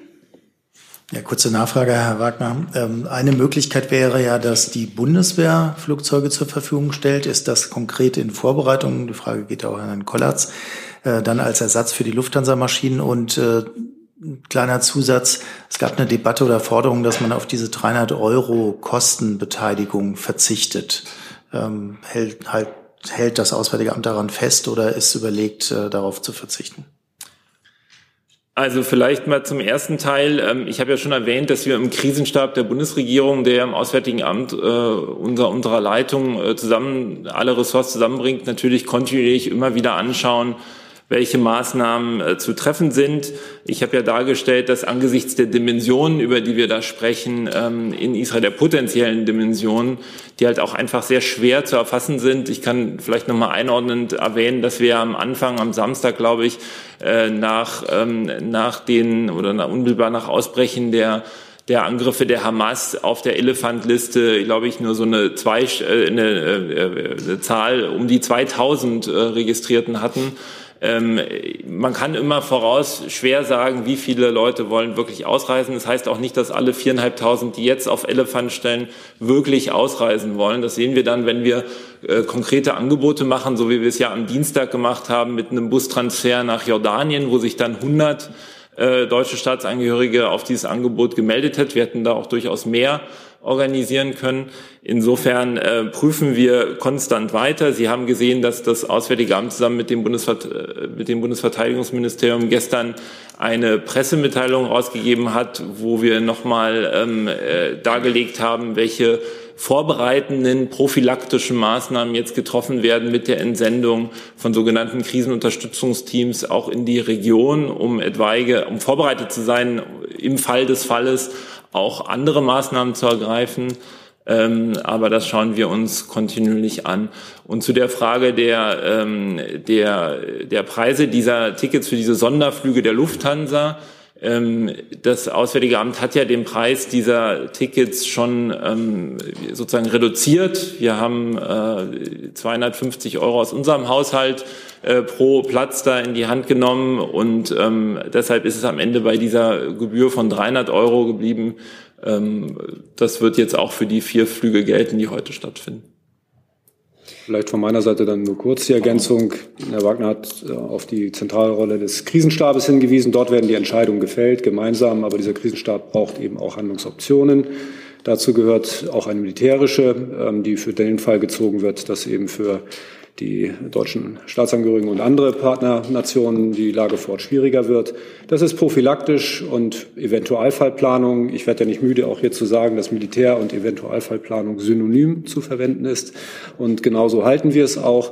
Ähm, ich möchte auch darauf aufmerksam machen, dass für alle, die sich für den Ablauf einer Evakuierungsoperation interessieren, wir ein umfangreiches Online-Angebot haben. Schauen Sie einfach auf unsere Seiten. Da steht von Funktionalitäten eines Krisenunterstützungsteams bis hin zum Ablauf einer Evakuierungsoperation. Alles, was im Fall der Fälle dann zu sehen ist. Und wir haben ja alle noch gemeinsam vor Augen, wie es im Sudan gelaufen ist. Das ist ähm, vom Ablauf einer militärischen Evakuierungsoperation her sehr gut zu bewerten. Auch in der Rückschau haben wir das evaluiert. Und das ähm, ist deswegen gut gelungen, weil wir es ständig und kontinuierlich üben und das Personal weiß, was es zu tun hat im Fall der Fälle. Und das äh, wird dann auch der Fall sein, wenn es hier, und wir hoffen ja noch alle, dass es gar nicht notwendig werden wird, ähm, der Fall sein könnte. Herr Güler. Ja, nochmal eine Frage ans Außenministerium. Äh, wissen Sie denn, wie viele deutsche Staatsangehörige in Gaza sich aktuell aufhalten und wie sehen da die Bemühungen aus, den Leuten da eine Ausreise zu ermöglichen? Also in Gaza befinden sich nach unseren Erkenntnissen zufolge eine niedrige dreistellige Anzahl von deutschen Staatsangehörigen. Wir stehen mit denen natürlich permanent äh, in Kontakt und äh, schauen, wie wir sie bei Ausreiseplänen unterstützen können. Dazu sind wir unter anderem mit unseren israelischen und ägyptischen Kollegen ähm, in Kontakt. Ich bitte aber um Verständnis, dass ich mich hier zu konkreten Vorbereitungen, konkreten Plänen schon aus Sicherheitsgründen nicht einlassen kann. Zu diesem Aspekt sehe ich keine weiteren Fragen. Dann sind wir zurück bei Herrn Delfs. Genau, Herr Bestreit, ich wollte mal fragen, äh, gestern bei dem Treffen mit dem E-Mail von Katar, ähm, jetzt aus der Pressemitteilung, die Sie gestern rausgeschickt hatten, klingt es so, als ob man im Grunde nur über das Thema Israel gesprochen, also Nahost gesprochen hat und sämtliche wirtschaftliche Themen und so weiter, die ja sonst auf der Tagesordnung gestanden hätten, gar nicht besprochen hat. Ist das so? Also war das das einzige Thema? Und zweite Frage kurz, sieht sich der Kanzler da eigentlich in einer Art Mittlerrolle jetzt mittlerweile, weil er ja auch nächste Woche den jordanischen König trifft und die Außenministerin äh, ja heute in Israel ist. Also ist, spielt Deutschland da eine Mittlerrolle bei der möglichen oder erhofften Freilassung der Geiseln? Also erstmal ähm, würde ich schon sagen, dass das Gespräch gestern ganz im Zentrum natürlich die aktuelle Lage in Israel, äh, auch die Lage der Geiseln, der Verschleppten ähm, eine große Rolle gespielt hat, einen breiten Raum eingenommen hat. Und dann hat ein kleinerer Teil natürlich auch die bilateralen Themen, die uns miteinander bewegen, eine Rolle gespielt. Aber das stand schon im Zentrum. Ich tue mich da schwer, jetzt so eine Vermittlerrolle anzunehmen, von der Sie sprechen. Ich glaube, es gibt im Augenblick ähm, äh, alle oder sehr, sehr viele Staats- und Regierungschefs, versuchen, ihren Einfluss, ihre Kontakte in die Region zu nutzen, um dann mit möglichst vielen Leuten ähm, zu sprechen. Es geht einerseits natürlich um die äh, Rettung der Geiseln, äh, die nach Gaza verschleppt worden sind. Es geht zum Zweiten darum, wie der Bundeskanzler ja auch gesagt hat, einen Flächenbrand in der Region zu verhindern. Und es geht zum Dritten, was eigentlich der erste Punkt jetzt in meiner Aufzählung hätte sein müssen, um die Sicherheit Israels. Und das treibt alle um und da wird viel telefoniert und miteinander gesprochen und äh, es ist sehr gut, dass die Außenministerin heute auch in Israel ist ähm, und äh, all diese Kontakte, die wir jeweils haben in die Region, werden seit Samstag intensiv genutzt und das wird sich auch fortsetzen und insoweit sind auch dieses Gespräch gestern mit dem Emir von Katar, der natürlich längerfristig geplant nach Deutschland gekommen ist. Das war jetzt ein, eine, ein, ein glücklicher Zufall, dass man ihn, der ja ähm, in der Region auch nicht ganz unwichtig ist, auch gerade äh, mit Blick auf die aktuelle Herausforderung, ähm, da einen Gesprächspartner hatte. Heute trifft er den amerikanischen Außenminister und ähm, äh, der Bundeskanzler hat gestern auch noch mit äh, Präsident Erdogan, ähm, äh, türkischen Staatspräsidenten, telefoniert. Ähm, es gibt laufend Kontakte in alle möglichen Richtungen und alle sind intensiv dabei, niemand lässt das Schicksal der Geiseln äh, kalt. Und zum Zweiten natürlich diese Situation, die wir im Nahen Osten ja seit vielen, vielen Jahren kennen, ähm, ist eine Herausforderung jetzt unter den aktuellen Entwicklungen. Und da versuchen wir alles möglich zu machen, um einen Flächenbrand zu verhindern. Ähm, aber auch nochmal, und das haben wir hier auch am Montag und am Mittwoch vor allem deutlich gemacht, Israel hat das Recht, sich gegen die Terrorattacke der Hamas zu verteidigen. Dazu habe ich jetzt noch auf der Liste Herrn Haug, Herrn Tufik Nia und Herrn Rinke. Also zuerst Herr Haug. Ich hätte noch mal eine formale Frage und zwar ähm, gab es ja nach diesem Treffen kein Pressestatement beziehungsweise keine Pressekonferenz. Erstens, warum? Man hatte keine Möglichkeit nachzufragen. Also war das von vornherein so geplant, ähm, weil es ja ursprünglich mal um 50 Jahre diplomatische Beziehungen gegangen ist. Das war von vornherein so geplant. Ich hätte mir das auch anders vorstellen können, aber das ließ sich auch, also der Emir musste auch etwas früher abreisen, weil er einen wichtigen amerikanischen Staatsgast heute in Katar zu begrüßen hatte. Ähm, aber er hat äh, zuletzt, glaube ich, vor einem knappen Jahr, als er hier war, äh, eine Pressekonferenz gegeben. Also da gibt es keine großen Vorbehalte, auch gegen Pressebegegnungen. Und ähm, ich bin weiterhin überzeugt und ein Freund davon, dass wir nach wichtigen Gesprächen immer eine Presse Konferenz ansetzen. Herr Tufik-Nier. Herr Ebestreit, wie bewertet der Bundeskanzler diese Gespräche mit Katar, speziell vor dem Hintergrund der Wichtigkeit Katars in der Vermittlung mit Hamas? Ich glaube, der Bundeskanzler hat ähm, in seiner Pre oder wir haben in der Pressemitteilung nach dem Treffen des Bundeskanzlers mit dem Emir von Katar auch noch transportiert, dass der Bundeskanzler die Rolle Katars in dieser Situation gewürdigt hat. Ähm, viel mehr kann ich zum jetzigen Zeitpunkt dazu nicht sagen. Herr Rinke? Ich muss auch noch mal nach der Rolle von Katar fragen, weil Katar ja auch als Unterstützer der Hamas gilt. Deswegen gibt es ja auch Forderungen aus dem politischen Raum, dass man im Moment gerade keine LNG-Deals mit Katar unternimmt. Deswegen hätte ich ganz gerne Ihre Meinung dazu gewusst. Ähm, sollte man diese beiden Themen voneinander trennen oder sehen Sie auch eine Mitverantwortung von Katar für die Entwicklung der Lage?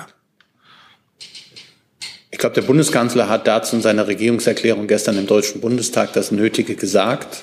Ähm, es gibt in der Region schwierige Partner und äh, wir müssen mit allen im Gespräch sein und äh, das sind wir auch. Man kann das sich nicht immer aussuchen und wenn wir nur mit denen sprechen wollen, die uns in all ihren Anliegen und äh, Positionen genehm sind, ähm, dann ähm, werden wir wenig erreichen.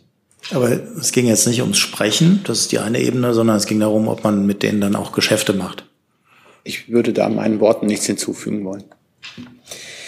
Zunächst, Herr Tufignier, ist der Kollege dort hinten an der Reihe? Ja, Herr Hebestreit, ähm, Sie haben es vorhin erwähnt, äh, der Bundeskanzler hat auch mit dem türkischen ähm, Präsidenten gesprochen. Ähm, welchen Beitrag kann die äh, Türkei leisten? Was wurde in dem Telefonat? Was war das Thema? Ich könnte mich jetzt wiederholen zu dem, was ich eben schon allgemeiner gesagt habe. Auch der türkische Präsident ist natürlich äh, jemand, der in der Region äh, ein wichtiger, äh, eine wichtige Figur ist, ein äh, einflussreicher äh, Staatspräsident. Und auch da sprechen wir, wir haben sowieso regelmäßige äh, Kontakte in die Türkei und auch zu ähm, Präsident Erdogan. Und das ist natürlich selbstverständlich in einer solchen Situation ein so großes und wichtiges Land äh, da in Kontakt zu sein und miteinander zu sprechen und eben auch die Rolle, die die Türkei äh, hat, den Einfluss, den sie hat, äh, in die Region auch ähm, ja, zu ermuntern, dass sie ihn auch einsetzt. Und Herr Tufik Nier. Ich bin gerade verwundert, dass Sie Katar als einen schwierigen Partner genannt hat. Können Sie das ein bisschen näher erörtern, inwiefern Katar ein schwieriger Partner ist? Ich glaube nicht, dass ich Katar einen schwierigen Partner genannt hat. Ich glaube, ich habe gesagt, es gibt in der Region auch schwierige Partner und wir müssen mit allen umgehen. Aber die Frage von Rinke hat sich ja genau auf Katar bezogen. Aber meine Antwort habe ich allgemein gehalten. Das ist ja lustig. Weitere Fragen zu diesem Aspekt sehe ich nicht und ich meine jetzt auch doch von Herrn Rinke. Ich schaue jetzt aber noch mal in die Runde. Gibt es danach noch weitere Fragen zum Thema Israel? Dann wäre das Thema nämlich beendet. Herr Jessen.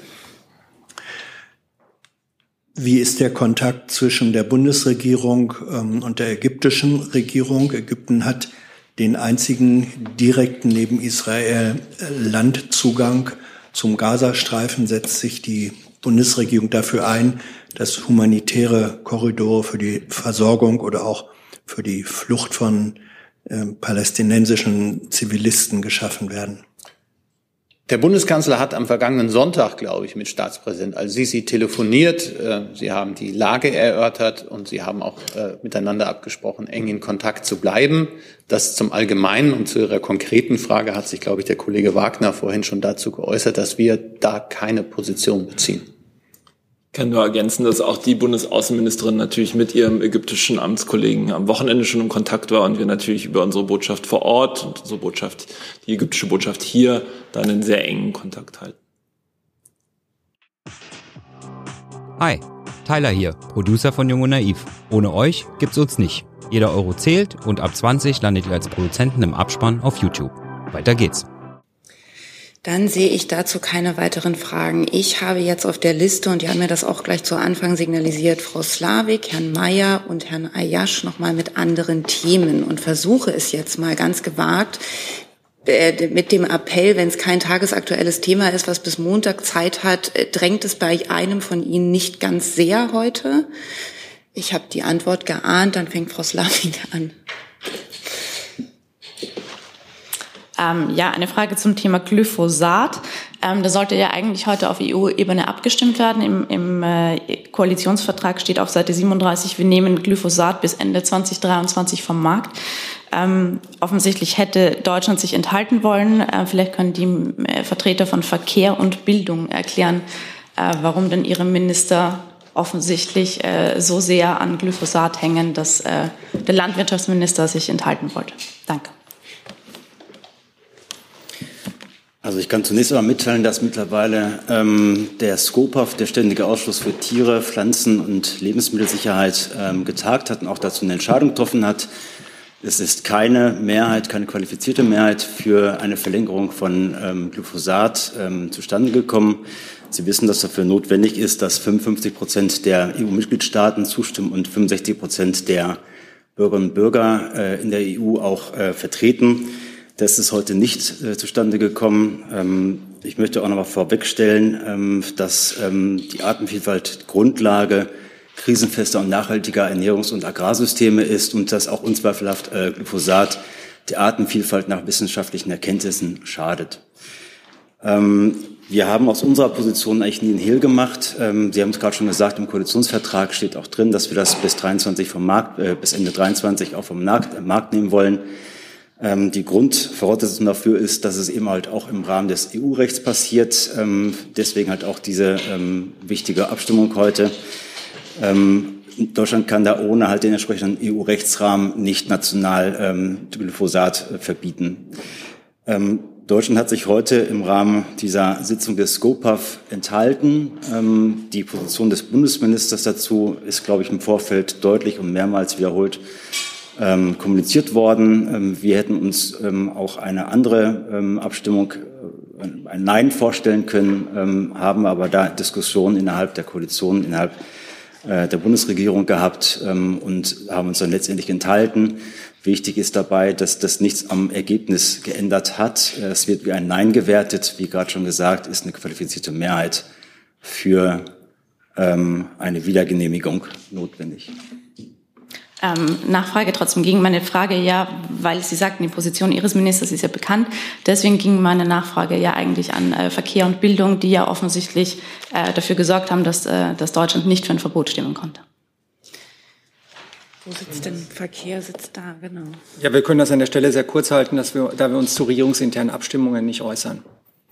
Ich darf vielleicht auch ergänzen, weil Sie das eben so ausgedrückt haben. Deutschland hat ja nicht für ein Verbot stimmen müssen, sondern Deutschland hat nicht dafür gestimmt, dass der Ausschuss von Glyphosat verlängert wird, also die, die Abschaffung von Glyphosat noch herausgezögert wird. Insofern passt das eigentlich zum Koalitionsvertrag, auch wenn ich Ihre Intention Ihrer Frage verstehe.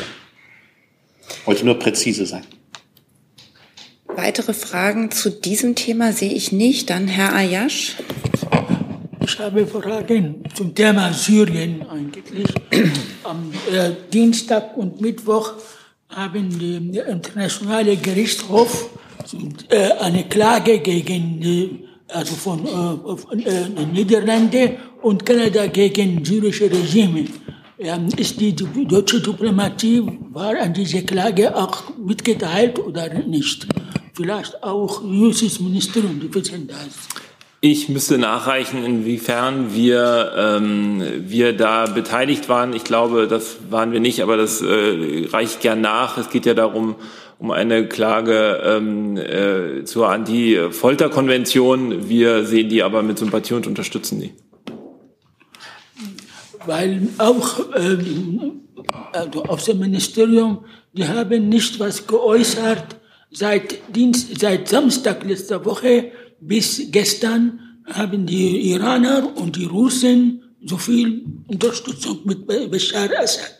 Äh, Städte äh, Idlib und Aleppo und sowas bombardiert. Da sind jetzt bis gestern. Herr Ayash, könnten Sie bitte Ihre Menschen Frage stellen? Die Frage bitte. Ihre Frage. Die Tat? Ihre, Ihre Frage. Es wäre schön, wenn Sie zu Ihrer Frage kommen würden, weil wir schon. Äh, Die Außenministerium, die haben nicht was geäußert gegen äh, dieses Verhalten. Ich glaube, die Frage von Herrn Asch zielt darauf ab, wie unsere Haltung zu den Verbrechen von, äh, des syrischen Regimes in Syrien ist. Und Sie kennen unsere Haltung da, diese verurteilen wir natürlich. Weitere Fragen zu diesem Thema sehe ich nicht. Dann Herr Mayer mit dem heute wirklich letzten Thema.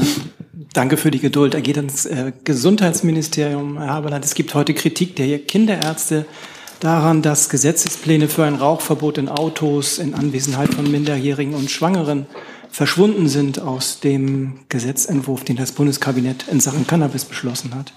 Ich würde gerne fragen, ob das so vom Minister auch gewollt wurde und ob er dieses Thema tatsächlich nicht mehr für regelungsbedürftig hält. Okay, ähm, vielen Dank für die Frage. Ähm, ich kann Ihnen so viel sagen, das Rauchverbot war nicht Bestandteil des Gesetzesentwurfs, der im August vom Kabinett beschlossen wurde. Äh, und des Weiteren kommentieren wir keine regierungsinternen Debatten. Es wird gerade nichts erwogen. Aber der Minister hat sich auch öffentlich sozusagen geäußert, dass das ein politisches Ziel von ihm ist und im Referentenentwurf war es ja noch drin. Also hat er, sieht er das in der Sache inzwischen anders? Ähm, ich kann noch mal darauf verweisen, was ich gerade eben gesagt habe. Es stand nicht im Gesetzesentwurf, der im August vom Kabinett beschlossen wurde. Ähm, regierungsinterne Debatten kommentieren wir nicht und es wird derzeit nicht erwogen. Weitere Fragen dazu sehe ich nicht. Bevor Sie aber zu eilig aufstehen, kann das Auswärtige Amt noch nachliefern zu dem ersten Thema, das wir heute besprochen haben. Das ist schon leicht eine Stunde her, aber Herr Rinke, ich schulde Ihnen noch eine Antwort. Also die Lage im Norden des Kosovos ist weiter angespannt. Äh, serbische, Truppe, serbische Truppen pardon, wurden nach unserer Kenntnis an der Grenze zu Kosovo reduziert. Wir schauen uns die Lage aber weiterhin sehr genau an. Zu den serbischen Truppenbewegungen hatten wir uns ja hier auch ausführlich geäußert und an anderer Stelle auch. Notwendig ist weiterhin eine Deeskalation und die Rückkehr zum politischen Prozess sowie natürlich die Aufklärung zu den Tätern der Angriffe und des Waffenschmuggels in Nordkosovo. Dann sehe ich für heute keine Fragen mehr. Danke auch für die etwas längere Runde heute. Die Pressekonferenz ist beendet. I'm thinking